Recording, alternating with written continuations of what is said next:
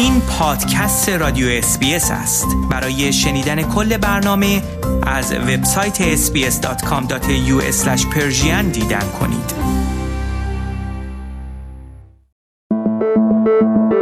خورشت تکنولوژی.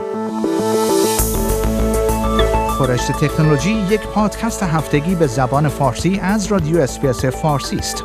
پادکستی که در آن از گجت ها یا ابزار تکنولوژیکی جدید گرفته تا نوآوری های جدید در جهان فناوری و یا حتی ویدیوها و اخبار داغ در شبکه های اجتماعی می‌پردازیم.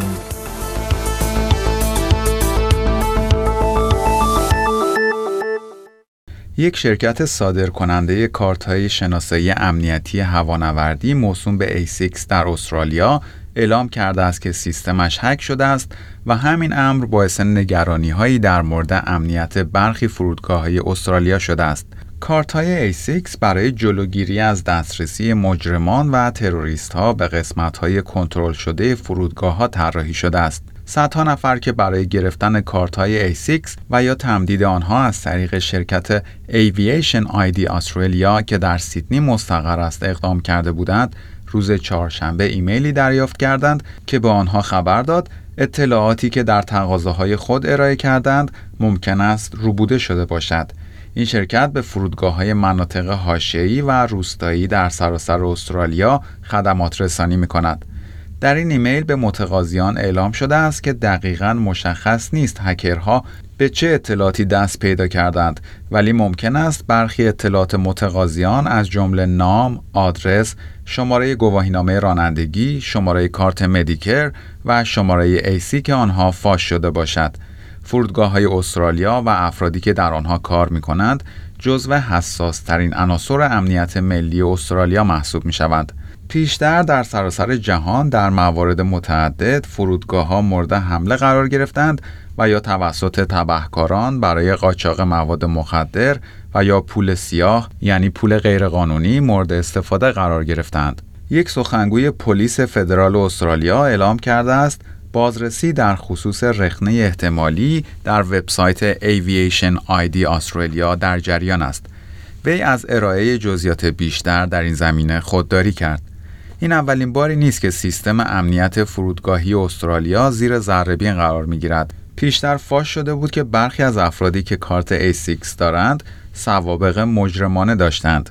سال گذشته یک گزارش تهیه شده توسط پارلمان فدرال استرالیا اعلام کرد 20 درصد از کارکنان فرودگاه ها که به هواپیماها دسترسی دارند دارای سوء پیشینه و یا سوابق مجرمانه هستند.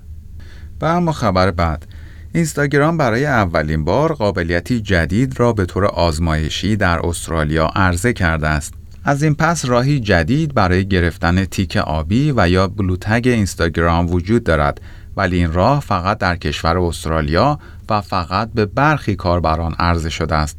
بدین ترتیب کاربران استرالیایی این شبکه به اشتراک گذاری تصویر اولین کاربران جهان خواهند بود که می توانند صفحه رسمی و تایید شده خود را داشته باشند. این قابلیت جدید برای گرفتن مهر تایید از اینستاگرام هفته گذشته در حالی به کاربران استرالیایی ارائه شد که تعداد کاربران این رسانه اجتماعی از یک میلیارد نفر گذشته است. قبلا فقط برخی افراد مشهور مانند کیم کاردشیان و جاستین بیبر این تیک آبی اینستاگرام را دریافت کرده بودند. پروسه گرفتن این تیک آبی خیلی مبهم و پیچیده بوده و برخی شرکت های ارائه دهنده خدمات رسانه های اجتماعی برای اینکه این تاییدیه را برای مشتریان خود بگیرند تا 20 هزار دلار مطالبه می کردند. این قابلیت جدید با هدف مقابله با اکانت های جلی ارائه شده است اما در اختیار همه استرالیایی ها نخواهد بود بلکه فقط کاربرانی که از آیفون یا آیپد استفاده می کنند با آن دسترسی خواهند داشت گزارش شده است که در طول چند هفته آینده کاربران اندروید نیز قادر خواهند بود این تیک آبی اینستاگرام را دریافت کنند. چون این قابلیت به تازگی عرضه شده است، هنوز مشخص نیست آیا تمام کاربرانی که برای دریافت این تیک آبی تقاضا کنند موفق به دریافت آن خواهند شد یا نه.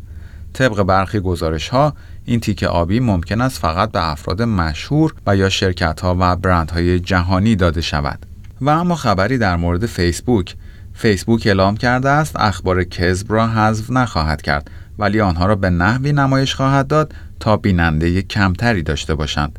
فیسبوک دلیل این امر را به این شکل مطرح کرده است که افراد نقطه نظرات متفاوتی دارند و حذف پست های دروغ مقایر با اصول اولیه آزادی بیان خواهد بود.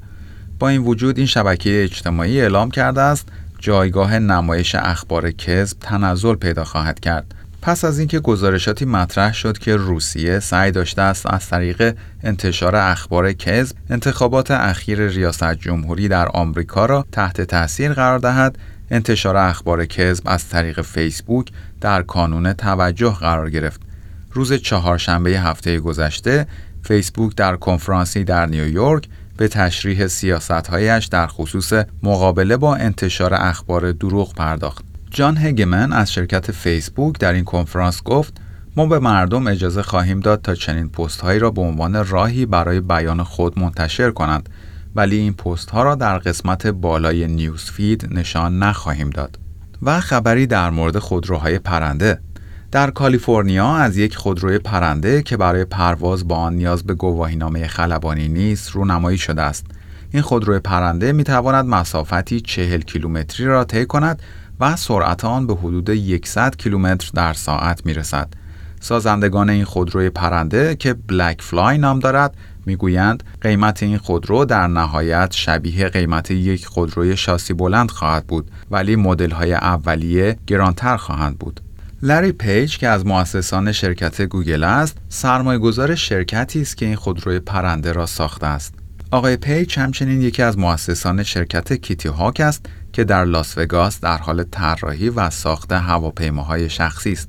چندین شرکت دیگر در سراسر جهان در تلاش برای ساخت خودروهای پرنده هستند. خودروی بلک فلای در کانادا مورد آزمایش قرار گرفته است و نهادهای هوانوردی این کشور به آن مجوز پرواز دادند. خودروی بلک فلای مانند خودروی پرنده کیتی هاک در حقیقت شبیه یک پهپاد یا درون است که انسان را حمل می کند و برای رانندگی در جاده ساخته نشده است. بلک فلای دارای یک کابین خلبان کوچک با ظرفیت حمله یک نفر است. این خودروی پرنده به کمک هشت پروانه که روی دو بال این خودرو تعبیه شده است پرواز می کند. بلک فلای بهترین عملکرد را هنگام شروع پرواز و یا فرود روی یک زمین چمن از خود نشان می دهد. با وجودی که پرواز با این خودروی پرنده نیازی به گواهینامه خلبانی ندارد، افرادی که می‌خواهند از این وسیله نقلیه مدرن استفاده کنند باید در یک برنامه آموزشی شرکت کنند تا با نحوه استفاده از آن آشنا شوند. یکی دیگر از شرکت هایی که به طور جدی در تلاش برای شروع استفاده از خودروهای پرنده است، شرکت اوبر است.